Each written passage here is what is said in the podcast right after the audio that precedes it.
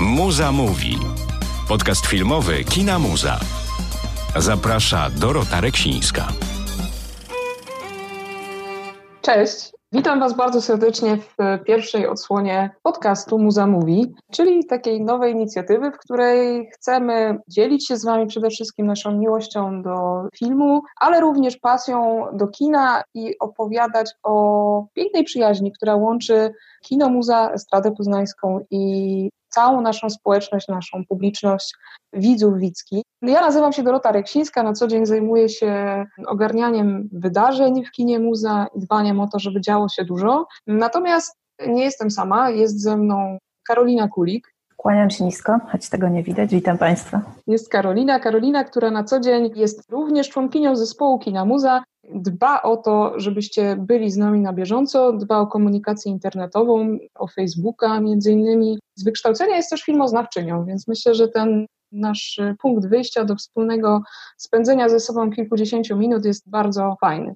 Było to nie lada wyzwanie, żeby w ogóle rozpocząć. I to nie tylko dlatego, że rozmawiamy dzisiaj z Państwem ze swoich domów i, i że siłą rzeczy obecne wydarzenia w kraju troszeczkę zmieniają formułę naszej pracy, ale również dlatego, że mamy dużo bardzo tematów, o których chcielibyśmy razem porozmawiać. I problemem było, czy jakimś wyzwaniem, mm, zastanowienie się nad tym, od czego powinniśmy zacząć, bo jest to historyczny moment właśnie tego pierwszego odcinka, pierwszej audycji. I tak pomyślałyśmy sobie, szczególnie w, w kontekście doświadczeń Karoliny z ostatnich ostatnich y, rozmów na Facebooku, że jest taki piękny moment kontaktu z kinem, taki, który zdarza się tylko raz w życiu, ten pierwszy, ten kiedy pierwszy raz idziemy do sali kinowej i dotykamy pewnej magii, która jest czymś nowym. I może fajnie jest trochę powspominać i zastanowić się nad tym, jak te doświadczenia się rozkładają, jak one są różne.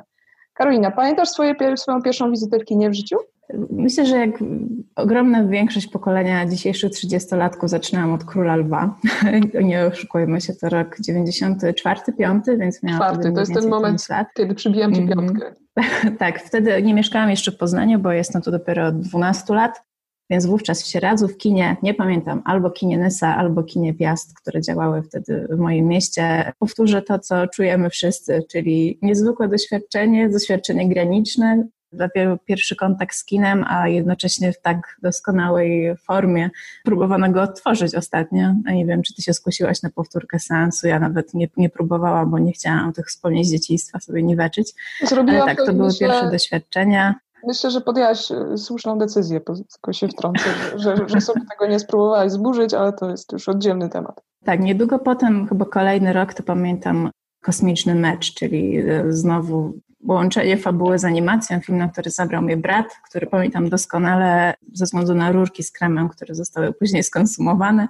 I właśnie to są moje wspomnienia z tych pierwszych wizyt w kinie. To znaczy zwykle ktoś bliski z rodziny, kto zabierał mnie na, na seans. Wspólne chwile, chwile spędzone razem na doświadczeniu, a tak naprawdę chyba o to w kinie chodzi generalnie.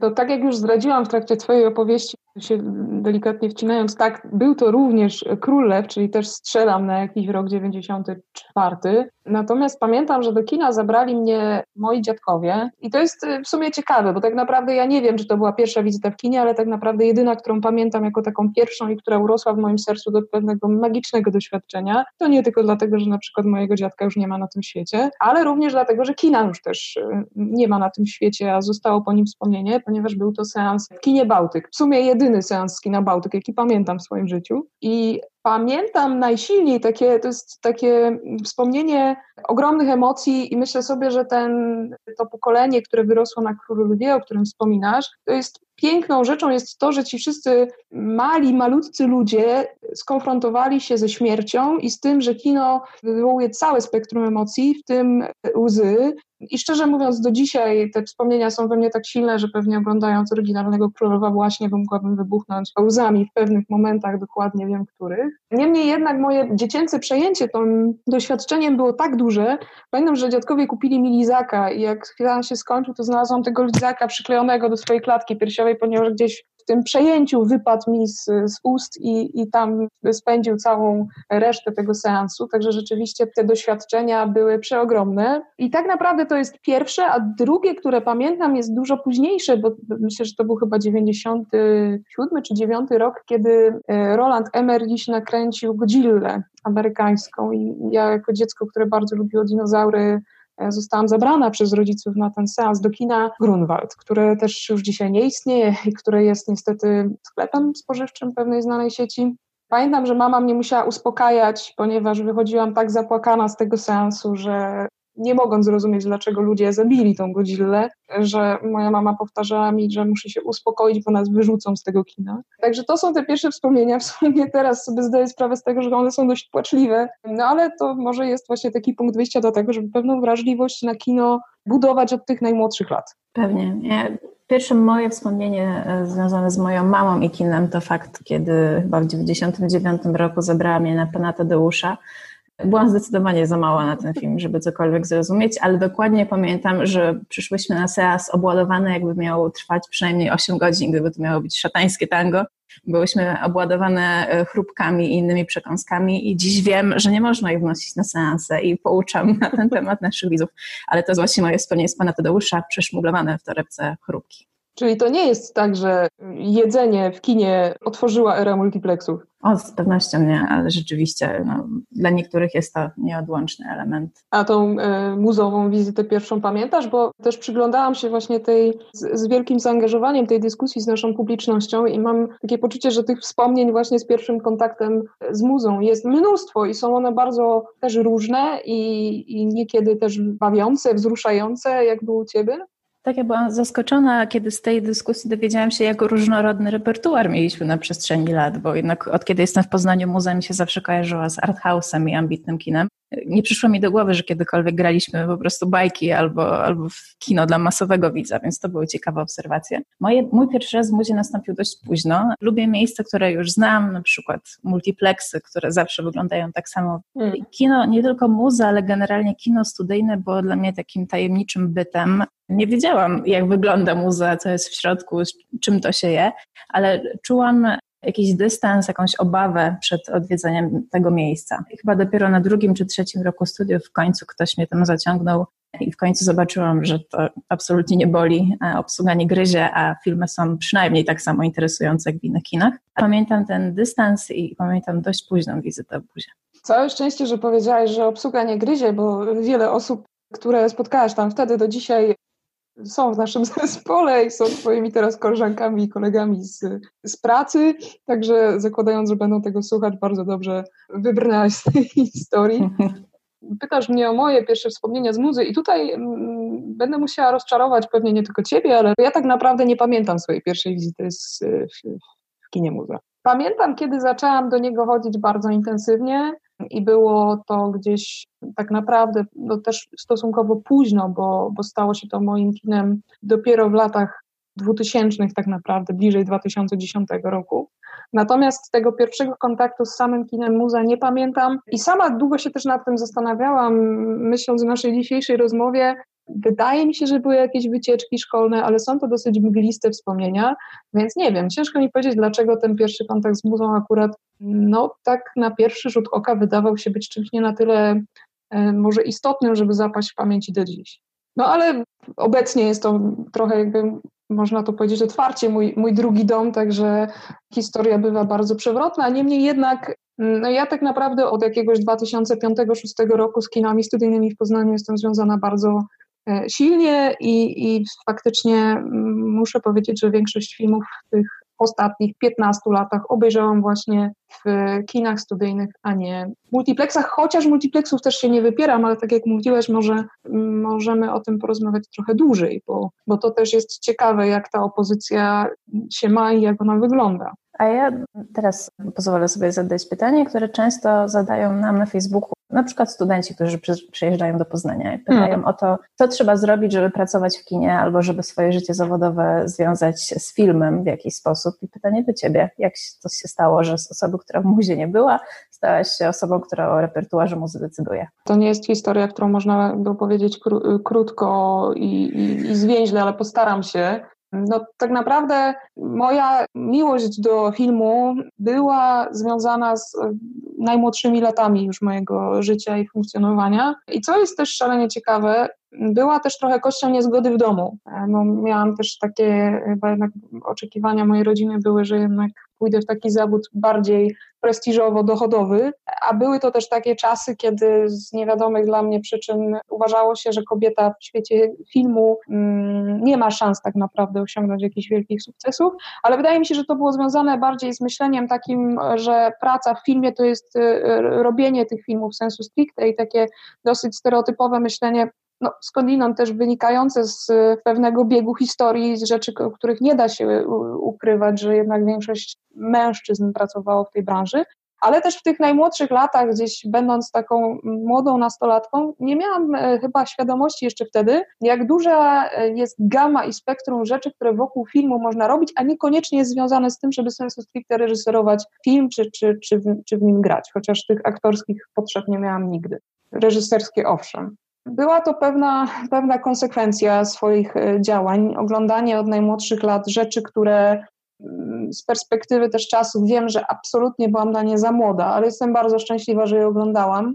E, niejednokrotnie po ciemku, pod kołdrą, przy zgaszonym świetle i tak, żeby nikt z domowników nie wiedział, że jest trzecia nad ranem, a ja znowu coś oglądam, czego nie powinnam oglądać z racji na mój zbyt młody wiek. I tak to brak jakby porzucenia tej pasji i miłości, wbrew właśnie temu, że były ku temu przeciwności w rodzinie, no doprowadziły mnie do tego, że, że jestem dzisiaj tu, gdzie jestem. Natomiast to, co, jeżeli pytasz też o ludzi, którzy są młodzi i chcieliby zaczynać, a, a nie wiedzą, jak takie rzeczy się, się, się wydarzają, to ja też mm, tak naprawdę w kinie pracuję już od 11 lat i całe swoje życie studenckie spędziłam w kinie, ale nie tylko oglądając filmy w kinie, ale właśnie w tym kinie pracując. Nie jest to y, y żadna też tajemnica, że tak naprawdę swoją przygodę taką zawodową z kinem studyjnym rozpoczynałam na Jeżycach w kinie Rialto, którym e, też, z którym byłam związana przez 6 lat.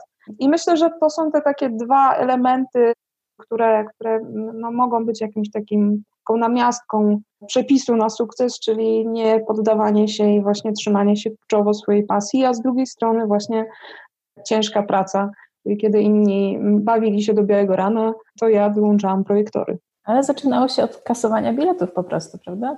To pamiętam. Taką Dorotę pamiętam z Rialto. E, tak, tak. Zaczyna, znaczy to w sumie był bardzo ciekawy czas, bo ten e, okres dał mi taką możliwość wykonania praktycznie każdej funkcji w kinie. Bo, bo rzeczywiście ten w momencie, kiedy obsługa kina jest malutka, to, to w tamtych czasach Zdarzało się, że w kinie na jednej zmianie był tylko jeden człowiek. Oczywiście nie było to możliwe w czasach, kiedy jeszcze wyświetlaliśmy z taśmy filmowej, wtedy były to dwie osoby, no bo jednak taśmy ktoś musiał e, pilnować. Niemniej, kiedy przyszło kino cyfrowe, czyli gdzieś od 2011 roku, tak naprawdę zdarzało się, że była to jedna osoba, która jednocześnie sprzedawała bilety, wpuszczała na seans, wyświetlała film i e, jeżeli ktoś miał ochotę, to jeszcze po drodze zrobiła kawę. A kiedy przyszedł zmierzch, posprzątała wszystkie rzeczy, umyła podłogę, powyłączała i poszła do domu. Nie mówię, że to się działo przez cały dzień, absolutnie, no wiadomo, że trzeba było się wspierać. Niemniej wymagało to pewnej elastyczności, która, z której na dzień dzisiejszy jestem bardzo zadowolona, bo e, wiem doskonale, które stanowisko z czym jest związane, przynajmniej na jakimś takim podstawowym poziomie i, i też e, rozumiem, e, czego doświadczają moi koledzy i koleżanki w kinie muza. Także tak. Od mopa do programowania. Ale no umówmy się, każdy y, też bardzo, bardzo y, szanuje, szanuje to doświadczenie, że, e, żeby właśnie no, no mieć te, te różne punkty widzenia i, i poznać pracę właśnie też od tej strony bardziej, e, czy może, może mniej prestiżowej. Nie? No ale to właśnie ciężka praca, która trwała czas jaki. I tak to się e, układało. Potem po drodze jeszcze tak naprawdę było, było drugi bardzo ważny segment mojego życia i to jest w sumie też y, znowu żadna tajemnica. Jeden z tych segmentów, który my się miałyśmy okazję poznać już dobrych sześć lat temu, e, czyli mhm. praca przy festiwalach filmowych. Poznałyśmy się na mm, ostatniej poznańskiej edycji festiwalu Transatlantyk, ale nie mhm. tylko, bo, bo też inne festiwale nas y, łączyły i myślę sobie, że to doświadczenie festiwalowe, nie wiem czy się ze mną zgodzisz, ono też później przy takiej roboczej pracy w kinie jest bardzo cenne. No tak, festiwal to jest doświadczenie graniczne i skrajne z całą pewnością, zarówno dla widza, jak i dla twórcy. Gdyby nie fakt, że dość wcześnie u nas w domu pojawiło się stałe łącze internetowe i w ten sposób otworzyliśmy się na świat, to, to pewnie te, zajmowałabym się czymś zupełnie innym, a dzięki temu, że poznałam człowieka, który po prostu zawiózł mnie na nowe horyzonty i dzięki temu mogłam po raz pierwszy zobaczyć szalony nowozelandzki film o owcach, mordercach, zauważyłam, że kino to może być coś innego i coś oryginalnego e, i z nowymi horyzontami, z, z, nowymi horyzontami związałam się na dłużej potem jako widz, jako wolontariusz i, i dokładnie pamiętam ten seans Białej Wstążki mojego ukochanego Haneka. Po prostu święto. Ale właśnie mówisz święto, ale tutaj pozwolę sobie Cię e, złapać za ten wątek i zapytać się Ciebie, e, no bo zaczęliśmy od tych, zaczęłyśmy od tych doświadczeń dziecięcych, od e, no, uciekania niczym przed pociągiem braci Lumière z kina, kiedy, kiedy gaśnie światło i kiedy pojawiają się pierwsze łzy, Natomiast ciekawa jestem, jak to doświadczenie kina się zmieniło y, w czasie u ciebie i czy właśnie wolisz oglądać film, który jest na festiwalu filmowym, czy jednak wolisz taki zwykły, cichy seans, czy wolisz, kiedy sala kinowa jest wypełniona po brzegi i kiedy jedna osoba się zaśmieje, to idzie fala y, niczym y, na, na dobrym meczu amerykańskim, czy, czy jednak wolisz być w kinie i korzystać z tej najlepszej, najwyższej technologii, ale, ale przeżywać to doświadczenie pewnego, pewnego rodzaju osamotnienia? E, zaznaczałem odpowiedź, odpowiedź C. Wszystkie powyższe są poprawne, bo to zależy od humoru, od filmu, od atmosfery. Festiwale sobie mają to, że osoby, które przychodzą na, na te seansy zwykle są bardzo świadome tego, na co przyszły, co oglądają i w jakiej sytuacji się znajdują. I, i to doświadczenie, kiedy na przykład po seansie rozwydają się brawa, kiedy są spotkania z twórcami, kiedy rzeczywiście osoby będące na sali wiedzą, po co przyszły. Mówiąc brzydko, to jest doświadczenie wyjątkowo oczyszczające, na które czekam zwykle cały rok, bo to są zwykle festiwale, które wyczekuję w ciągu roku.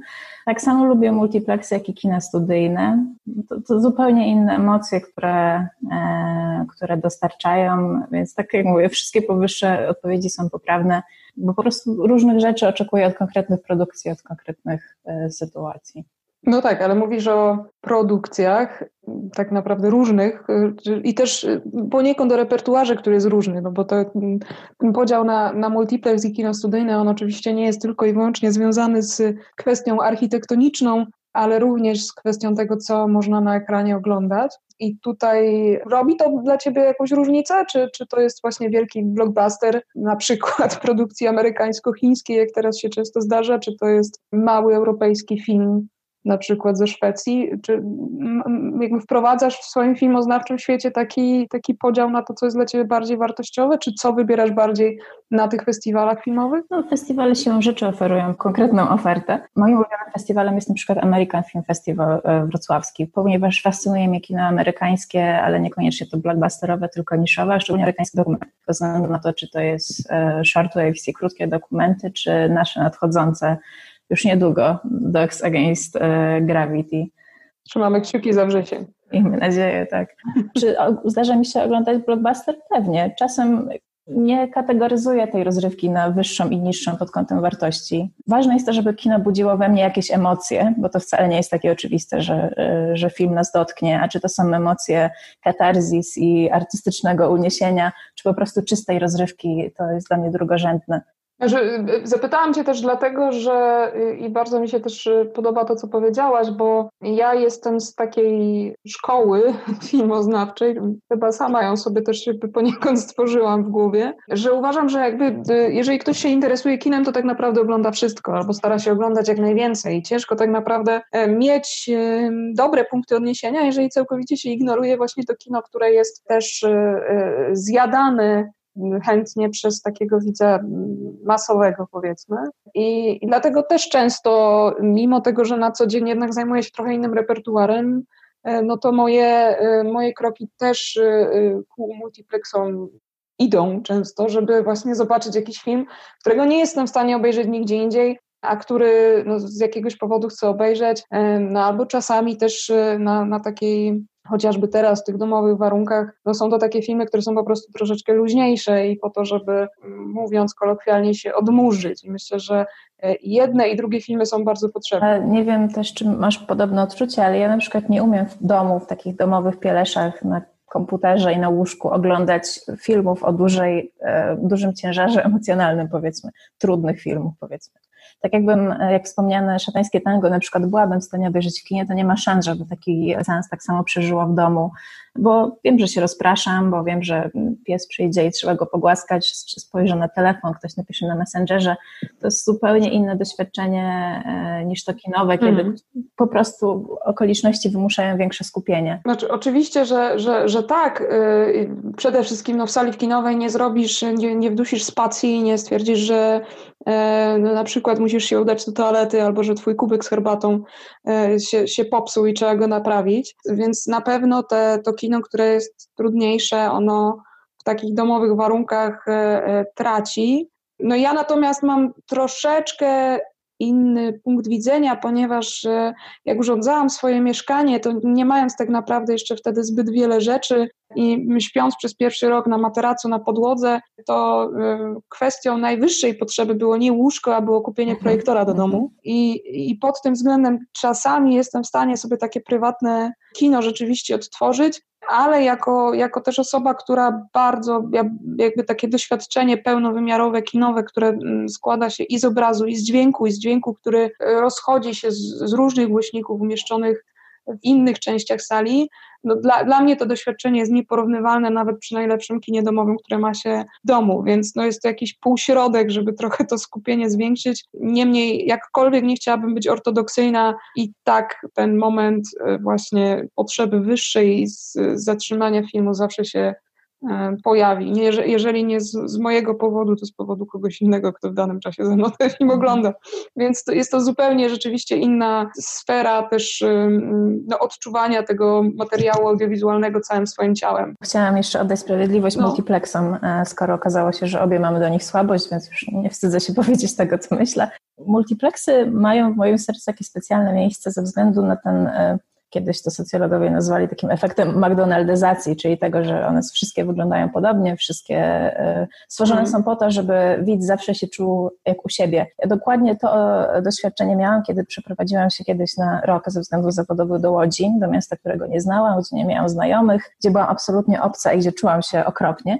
I okazało się, że właśnie te kina, multiplexy, jako taka znana przestrzeń, były dla mnie miejscem absolutnego wytchnienia. Oglądałam wtedy chyba najwięcej filmów w życiu, a to był czas jeszcze przed kartą Unlimited, więc zawieźmy tutaj głos. E, natomiast możliwość pójścia do kina e, i takich czysto sensorycznego wrażenia znajomości przestrzeni, faktu, że wiedziałam, że czułam się w fotelu kinowym jak u siebie, że wiedziałam, gdzie iść, że, że wiedziałam, co mnie w tym miejscu czeka, było dla mnie ogromną ulgą w tym mieście, którego kompletnie nie znałam, w okolicznościach, które były zupełnie nowe. Więc kino nie tylko ze względu na historię, które były opowiadane na ekranie, ale też przez taki bardzo namacalny wymiar było dla mnie po prostu ucieczką i, e, i miejscem jakiejś ulgi. Dlatego też też multiplex czy nie, kino zawsze będzie mi się po prostu kojarzyło z ulgą i odcięciem od tego, co, co za jego murami, a może niekoniecznie komfortowe. Tak, na pewno. W sumie to jest, to jest bardzo ciekawe, o czym mówisz, że, że ta, ten taki element globalizacyjny, jeżeli chodzi o multiplexy, jest e, rzeczywiście dający pewien, pewien komfort e, widzowi. Ja natomiast, czy, czy widzce, ja natomiast też e, zastanawiam się a propos, jak rozmawiamy o tych doświadczeniach, i to jest też pytanie, które jakby chcę zadać Tobie, ale też bardzo bym chciała kiedyś usłyszeć, co na ten temat mają do powiedzenia nasi, nasza, nasza publiczność kina muza, bo z racji na, na miłość do filmu, no oczywiście, że troszeczkę budujemy pewną aurę niesamowitości tego doświadczenia kinowego, no, jakby budujemy ją też dlatego, że ją odczuwamy. Natomiast czy zdarzyło Ci się kiedyś z seansu w kinie wyjść? Jaki jest Twój stosunek do tego? Wiedziałam, że to pytanie padnie i zrobiłam sobie bardzo e, skrupulatny rachunek sumienia i naprawdę nie przypominam sobie takiej sytuacji. Pamiętam natomiast wiele seansów na Nowych Horyzontach, na których zasnęłam. Jest mi trochę wstyd, ale niektóre te filmy tego wymagały. Tu ja, przepraszam, muszę się wtrącić. Jest też coś takiego jak tryb festiwalowy, który zakłada bardzo dużo filmów, bardzo y, dużo y, sytuacji społecznych w klubie festiwalowym, bardzo mało snu. W związku z czym, no niech y, pierwszy rzuci kamieniem ten, kto nie przespał ani jednego filmu nigdy w życiu na żadnym festiwalu filmowym. Otóż to, ale rzeczywiście chyba nie zdarzyło mi się wyjść. Pamiętam oczywiście filmy, które budziły we mnie fizyczny po prostu ból i muszę wspomnieć tu Hiszpankę, bo do tej pory to wspomnienie mnie nawiedza w snach.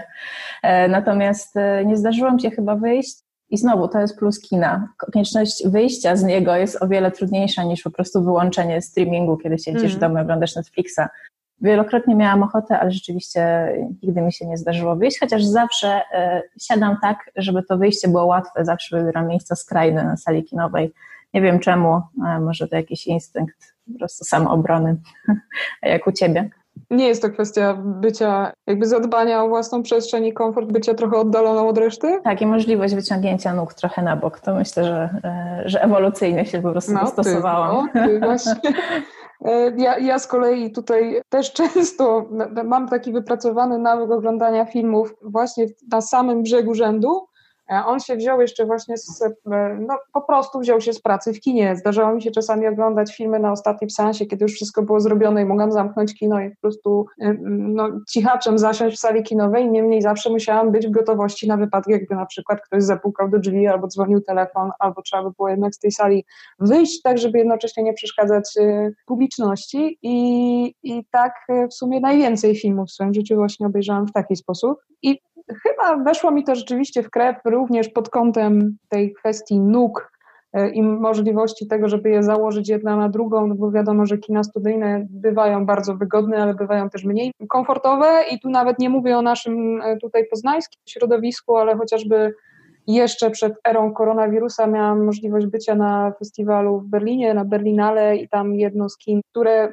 przepiękne, ale ilość jakby właśnie centymetrów między jednym fotelem a drugim sprawiała, że albo oglądałam film właśnie z brzegu rzędu, jeżeli nie było takiej możliwości, to w pierwszym rzędzie, świadomie zadzierając głowę, ale jednak dbając o komfort swoich nóg. Fakt faktem jest taki, że y, gdybyście byli Państwo ciekawi, jak się konstruuje kino, a trochę no, siłą rzeczy po ostatnim, nawet nie tyle co roku, ale po ostatnich doświadczeniach kinie muza, dużo też o robieniu sal kinowych wiemy. Te miejsca rzekomo, które są najlepsze w sali kinowej, to są te, które są tak całkowicie na samym środku. Na nie są nastawione wszystkie, czy ustawiane głośniki, żeby tam ten dźwięk najmocniej rezonował. Czyli teoretycznie, jako osoba, która to wie, powinnam siadać na środku, na środkowym miejscu, a mimo tego wybieram właśnie to takie osamotnienie, które pozwala w razie czego wyjść. Ja przez bardzo długi czas właśnie żyłam w takim przekonaniu, że no, film to jest dzieło, które ma początek, środek i jakieś zakończenie, mówiąc bardzo ogólnikowo, i że nie można go ocenić, jeżeli go się w całości nie zobaczy. Dlatego pamiętam takie seanse filmowe, które sprawiały mi bardzo dużo bólu, ale dla, y, dla zasady na nich y, siedziałam do końca. Teraz już troszeczkę inaczej na to patrzę. Y, fakt faktem bardzo rzadko, bo w, raptem w ciągu ostatnich dwóch lat kojarzę tylko jeden taki przypadek, właśnie wyjścia z sali e, w trakcie filmu, który mnie niesamowicie nudził, mi się po prostu nie podobał, był to Dowłatow. Mm. Um, tak, tak. Byłam ciekawa, czy padnie ta nazwa jednak. Znaczy, ja wiem, że ten film się wielu osobom podobał i wiem, że, że są też y, duże grupy osób, które, które będą go pewnie bronić. Natomiast no ja e, siedząc na tym seansie, będąc głodna, dosyć zmęczona i właśnie całkowicie nie kupując sposobu powiedzenia tej historii, stwierdziłam, że tutaj no, no trzeba ten mit odłożyć trochę na bok i zadbać o swój komfort i po prostu, no to, to taka właśnie już, jak już prawda, to, to cała prawda. Więc teraz myślę, że byłabym trochę mniej e, restrykcyjna względem samej e, siebie i, i dałabym sobie takie prawo, gdyby film naprawdę no, nie sprawiał mi jakiejś, jakiejś przyjemności e, w danym czasie. A oglądasz napisy? To znaczy, czy wybieram napisy nad lektora? Nie, nie. W sensie, czy. Aha, przepraszam, napisy po filmie. Tak. E, o właśnie, to jest kolejny e, punkt trybu festiwalowego i oglądania filmu na festiwalach. Tam zawsze rzeczywiście celebruje się to do, do ostatniego nazwiska, które pojawi się na, na, ekranie. W sytuacji zwykłego seansu, ponieważ siedzę już na brzegu, jak ustaliłyśmy, to uciekam jak najszybciej, żeby nie blokować e, reszty rzędu. No to ja tu muszę się przyznać do tego, że cały czas jestem w tej, w tej grupie, która to robi, bardzo wąskiej.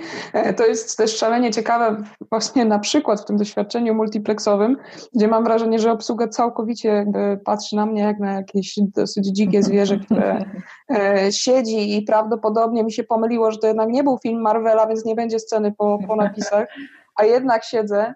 Ale, ale staram się to robić, mam te, ale to myślę, że z jednej strony jest właśnie też to, o czym mówisz, czyli oddanie jakiegoś takiego symbolicznego hołdu do tego, że jednak są to setki ludzi, którzy się napracowali po to, żebyśmy tego doświadczenia w kinie mogli zaznać.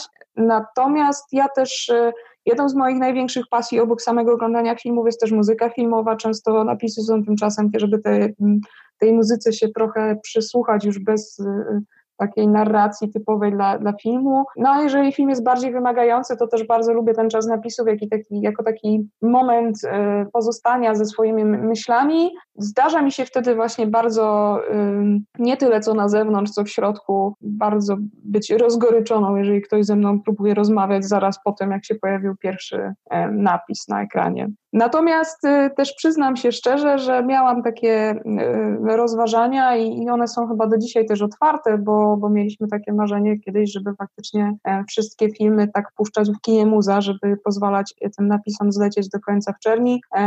No niemniej e, okazuje się, że na tyle mało osób ma taką potrzebę, e, że faktycznie ryzyko tego, że ktoś by na, na, na siebie wszedł i sobie zrobił krzywdę jest dosyć duże, więc faktycznie zostawiliśmy ten model na, na działania festiwalowe chociażby e, przy festiwalu Animator, który też e, na horyzoncie e, widać, mam nadzieję. A zdarza Ci się chodzić na przykład dwa albo więcej razy na ten sam film do kina? Bo rzeczywiście w domach zdarza nam się zapętlać ulubione filmy. Tak, zdarza mi się. Czasami zdarza mi się na przykład w sytuacji, kiedy zobaczyłam jakiś film, jakiś film który był, stał się dla mnie bardzo ważny, albo uważam, że jest wartościowy na tyle, żeby go komuś polecić. Jeżeli to jest na przykład bliska mi osoba, to jestem skłonna z tą osobą iść drugi raz na ten seans. E, i, i, i zobaczyć właśnie, jak, jak to doświadczenie się ułoży przy, przy, przy drugim odbiorze.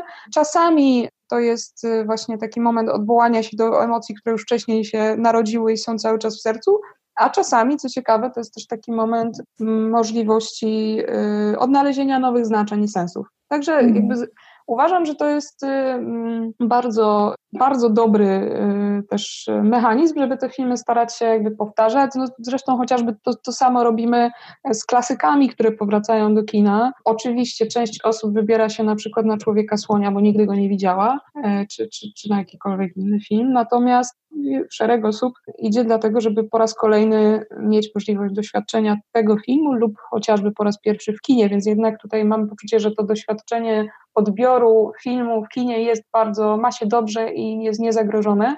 Właśnie wczoraj miałam takie wspomnienie, a wzięło ono się z tego, że po prostu w, w, w radio leciała ścieżka dźwiękowa z powrotu do przyszłości. E, jednego z bardziej niesamowitych seansów filmowych, których doświadczyłam na, na jak muza była na Masztalarskiej, e, kiedy w 33, jeżeli dobrze pamiętam, rocznicę powrotu do przyszłości wyświetliliśmy go na dużym ekranie. Mieliśmy pełną salę widzów, która tak ochoczo i tak żywo reagowała na to, co się dzieje na ekranie, łącznie z biciem braw, z, z, śmiechem, który był zaraźliwy, to było coś niesamowitego. A jestem przekonana, że zdecydowanie pewnie jakieś 90% osób znało ten film na pamięć. Mhm. Ja mam podobne wspomnienie z wybitnym The Room, również u Was w kinie, już e, u nas w kinie, już, już w Nowej Muzie, kiedy e, plastikowe łyżeczki słuchały się gęsto. Nie, nie, to była jeszcze stara muza. Oj nie, na pewno była, e, to, był, to była nowa muza, ale takich pokazów było chyba więcej z The Room. Znaczy ten z The Room, co rzucaliśmy łyżeczkami, że jeszcze, jeszcze przed remontem, bo pamiętam osobiście te łyżeczki później zbierałam. Tak, no to też właśnie, no to są takie, takie sytuacje, kiedy ta, ta mnogość głosów, które reagują bardzo żywo i bez żadnego skrępowania na to, co się dzieje na ekranie, jest czymś przepięknym. I, i tak naprawdę z perspektywy kiniary, bo tak powinnam siebie nazwać, no jest to jedna z piękniejszych rzeczy, jakich można doświadczyć, starając się właśnie budować doświadczenia dla innych ludzi w kinie. A ja odpowiem na swoje własne pytanie, bo chyba tylko raz zdarzyło mi się obejrzeć film w kinie dwa razy i to był film e, Wilk z Wall Street. Ze względu na tą mm. czystą, e, niepohamowane szaleństwo i przyjemność, która e, z tego filmu płynęła, mimo że trwał trzy godziny, zdaje się. Trzymanie mnie w napięciu i, przyjem- napięciu i przyjemności przez te trzy godziny powodowało, że wróciłam chętnie. Z kolei, ponieważ nie, nie udało mi się zobaczyć Irlandczyka na ekranie, cały czas zbieram się na to, żeby zobaczyć go na Netflixie to jest moje postanowienie na kwarantannę, żeby w końcu zobaczyć e, Irlandczyka, ale widzę, widziałam już w internecie memy, które mówią o tym, że wiele ludzi ma taki plan i wciąż nikomu się nie udało, więc walczę. No ja y, mam jeszcze jedną taką refleksję w sumie, bo jak powiedziałaś o Irlandczyku, to mam wrażenie, że nasza dzisiejsza rozmowa odsłania bardzo dużo też takich rzeczy, do których się pewnie nie powinnam przyznawać, no ale trudno. Irlandczyk to też jest film, którego nie udało mi się obejrzeć do końca, ale dlaczego nie udało mi się go obejrzeć? Bo właśnie to oglądanie w domu mam takie poczucie, że szczególnie w przypadku jakby dużego zmęczenia, dużego jakby ilości rzeczy, które, wokół których się biega w ciągu dnia, ono daje mi dużo większe przyzwolenie do tego, czy przynajmniej mojemu organizmowi na poziomie podświadomym, żeby w trakcie filmu odpaść. Mówiąc wprost, zasnąć. Nie wiem, czy też tak masz, ale, ale e, dużo bezpieczniej czuję się w sytuacji kinowej, bo jednak ten element spania e, zdarza się dużo rzadziej, aniżeli jak już właśnie siedzisz na kanapie, a jak już się przykryjesz miękkim, pluszowym kocykiem, to w ogóle jest pozamiatane. Tak mi się bardzo często zdarza włączyć jakiś film albo serial, który już znam, że dosłownie po to, żeby utulił mnie do snu, żeby głosy mm, bohaterów, których znam, które są po prostu, mam wrażenie, już moimi znajomymi w pewnym e, wymiarze, Mówimy o przyjaciołach. Między innymi, nie, nie, nie, mogę kłamać. Ale rzeczywiście zdarza mi się to robić właśnie po to, żeby, żeby odpłynąć e, taką czystą przyjemność i nicość. No właśnie, e, to jest bardzo ciekawe, ale jeszcze w sumie zastanawia mnie jedna rzecz, no bo jakby siłą rzeczy czasy mamy teraz takie, a nie inne, kiedy w większości to doświadczenie przyniosło się do domów i jestem przekonana, że będziemy po prostu, jak w końcu wypuszczą nas z tych domów, mówiąc znowu kolokwialnie, to będziemy bardzo stęsknieni przebywania razem, ale też przebywania właśnie z kinem i, i powrotu do tej, do tej wygody właśnie oglądania premier w kinie. Niemniej zastanawia mnie to, szczególnie jako dla osoby, która zaczęła pracę w kinie w takich czasach, kiedy właśnie podstawowym nośnikiem, czy jedynym była taśma 35 mm. Osoby, która do dzisiaj ten nośnik bardzo kocha i razem z e, resztą zespołu e, walczy o to, żeby muza nigdy nie przestała z tej taśmy wyświetlać. E, jestem też osobą, która na własnej skórze tą rewolucję cyfrową przechodziła, poznając pomału, małymi krokami, jak to będzie wyglądało. I czasami zadaję sobie pytanie, no bo ja oczywiście siadając w kinie widzę od razu, z jakiego nośnika film jest wyświetlony. Zastanawiam się, na ile dla Ciebie to ma znaczenie, albo w ogóle dla ile, dla ile właśnie dla publiczności ma to znaczenie, z jakiego mm, nośnika film jest wyświetlany. Nie wiem, czy powinnam się wstydzić tej odpowiedzi, która za chwilę padnie, czy, czy nie, ale dla mnie generalnie nie ma to znaczenia. Widzę, że dla wielu osób, być może osób, które rzeczywiście pamiętają ten moment przejścia i zmiany technik, to ma znaczenie, bo widzę to po reakcjach e, chociażby na naszym e, fanpage'u. Ja przyznam, nie mam e, emocji względem tego zbyt intensywnych, chociaż wczoraj przeczytałam cytat z Briana De Palmy, który komentował to, jak wyglądają te współczesne filmy. To, że przez to właśnie ucyfrowienie i oświetlenie wszystkie wyglądają identycznie, że to zabiera im duszę. Zaczęłam myśleć o starszych filmach, do których czuję jakiś sentyment. Tak, to mi przypomina taką historię z jednym z naszych widzów, no być może nas będzie słuchał, także pozdrawiam go serdecznie. W momencie, kiedy zrobiliśmy program na 110-lecie Kina i wróciliśmy do bardzo wielu klasyków, w tym właśnie między innymi do powrotu do przyszłości, o którym mówiłam, e, ale nie tylko, bo było to tak naprawdę e, kilkanaście tytułów, które były wyświetlane przez cały rok, no to pewnego dnia odebrałam właśnie telefon od widza z pytaniem, czy z ogromną nadzieją, czy te filmy będą wyświetlane z taśmy 35 mm. No, był to niestety czas, kiedy przebywaliśmy w lokalizacji tymczasowej w Stracie Poznańskiej, w scenie na piętrze, gdzie siłą rzeczy projektorów analogowych nie było, ani nawet nie mogliśmy ich zamontować ze względu na specyficzny rozkład sali, więc nie mogliśmy z bólem serca tego z tej taśmy zagrać. Pamiętam, że odbyłam wtedy taką chyba nawet 40-minutową rozmowę na temat wielkiej miłości i tego właśnie Piotra czy pana Piotra, no, który, który y, jeździ po całej Polsce, jeżeli słyszy tylko o tym, że seans jest grany z taśmy. Niesamowita też historia o, o pasji do nośnika. I, I, on wtedy w tej historii mi opowiedział, że jego największym marzeniem jest obejrzenie e, w kinie z, właśnie wyświetlonego z taśmy filmu Cinema Paradiso. I pamiętam, że z, może trwało to dwa tygodnie, może miesiąc, nie wiem. Natomiast wykonywaliśmy seans kina w ciemno, na którym zdecydowałam się to jego marzenie spełnić. E, I zadzwoniłam do niego tylko z taką bardzo silną sugestią, że ma pojawić się na tym seansie. Przyszedł, znaczy rozumiem to, czego doświadczył, bo, bo jakby wiem, że tego typu łzy oczach to są, to są prawdziwe i szczere łzy doświadczenia czegoś, o czym się bardzo długo marzyło. E, e, opowiadam o tym, bo bardzo lubię tę historię. Ona też myślę, że jest jedną z tych wielu magicznych historii, do których warto jest wracać. No to piękne, ale pozwól zrozumieć osobom, które nie mają takich emocji wobec taśmy. Czym dla Ciebie jest ta różnica taśmy versus cyfry? Wiesz co, ja mam taką nadzieję, że kiedyś będziemy mogły, czy mogli o tym porozmawiać troszeczkę dłużej, żeby faktycznie też powspominać bardziej te czasy od strony technicznej i, i pogadać o tych y, też, jak się tam, no jak się kino zmieniło w tym czasie. Natomiast y, dla mnie ten chyba najpiękniejszy element jest taki, że taśma filmowa się starzeje.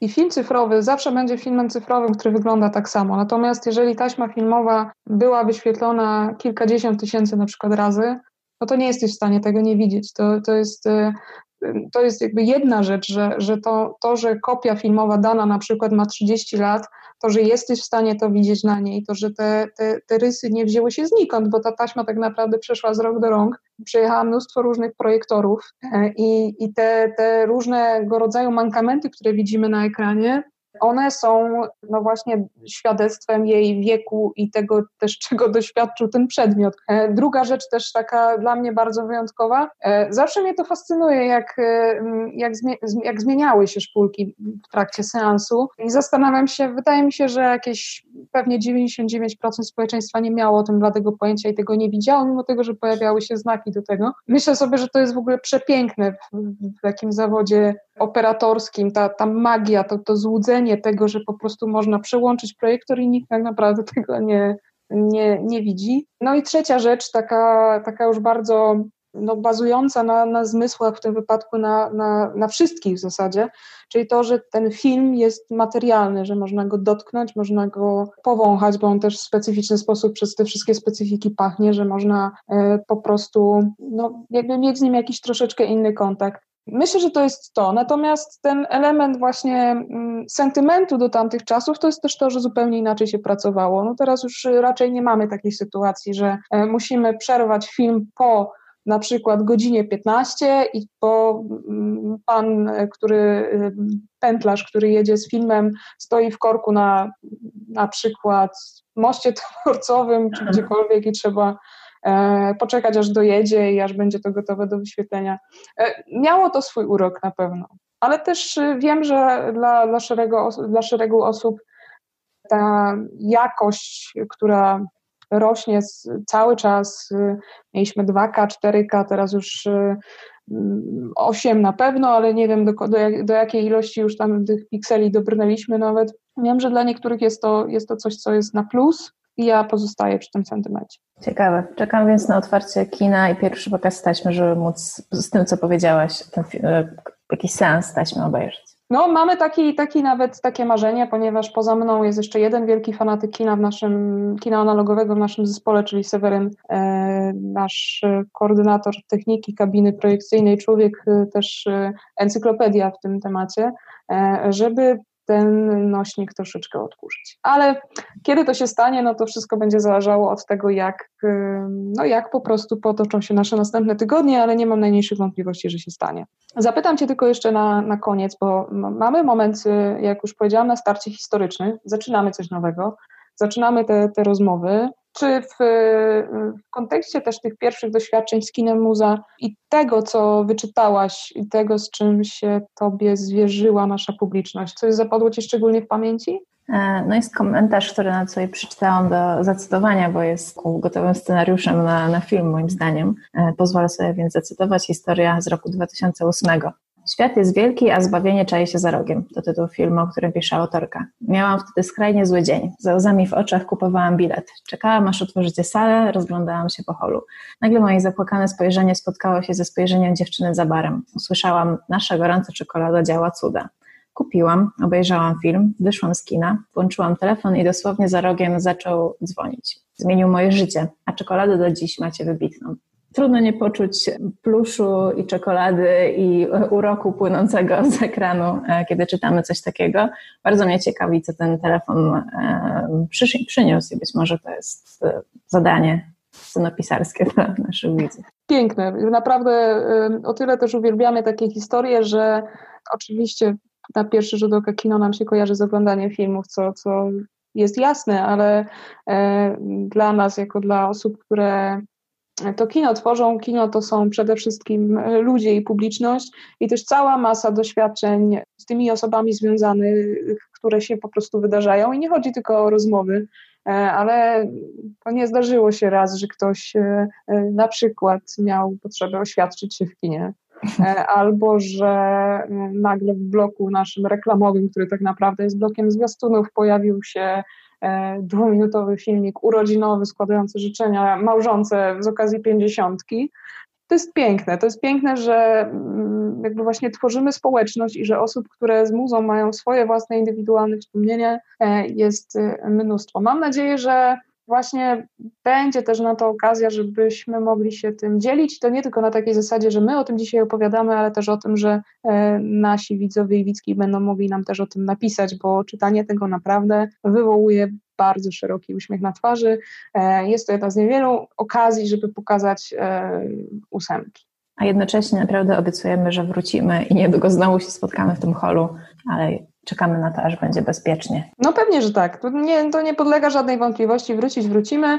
Najważniejsze jest teraz nasze e, zdrowie. Niemniej teraz od dziś, od tego momentu, raz w tygodniu będziemy mogli się spotkać i usłyszeć właśnie w takiej sytuacji. Karolina, jeszcze jakieś ostatnie zdanie na koniec? Bardzo dziękuję. Mam nadzieję, że spędzili Państwo z nami miłą godzinę. Dziękuję również serdecznie. Dzięki Karolinu, dzięki Wam wszystkim, że chcieliście z nami spędzić ten czas. Mam nadzieję, że nie macie nam za złe, nie, że macie nam za złe też tych rzeczy, które wyszły w trakcie tej rozmowy, no ale nie chcemy e, tutaj nic udawać, chcemy Wam się pokazać z takiej strony, z jakiej po prostu jesteśmy. Chętnie posłuchamy o Waszych doświadczeniach, piszcie do nas, bądźcie w kontakcie i jeżeli będziecie mieli jakieś swoje własne przemyślenia, pomysły, to zawsze postaramy się być na nie otwarci. W tym momencie ściskamy Was serdecznie z naszych domowych y, pomieszczeń, kuchni konkretnie i do zobaczenia niebawem, do usłyszenia za tydzień.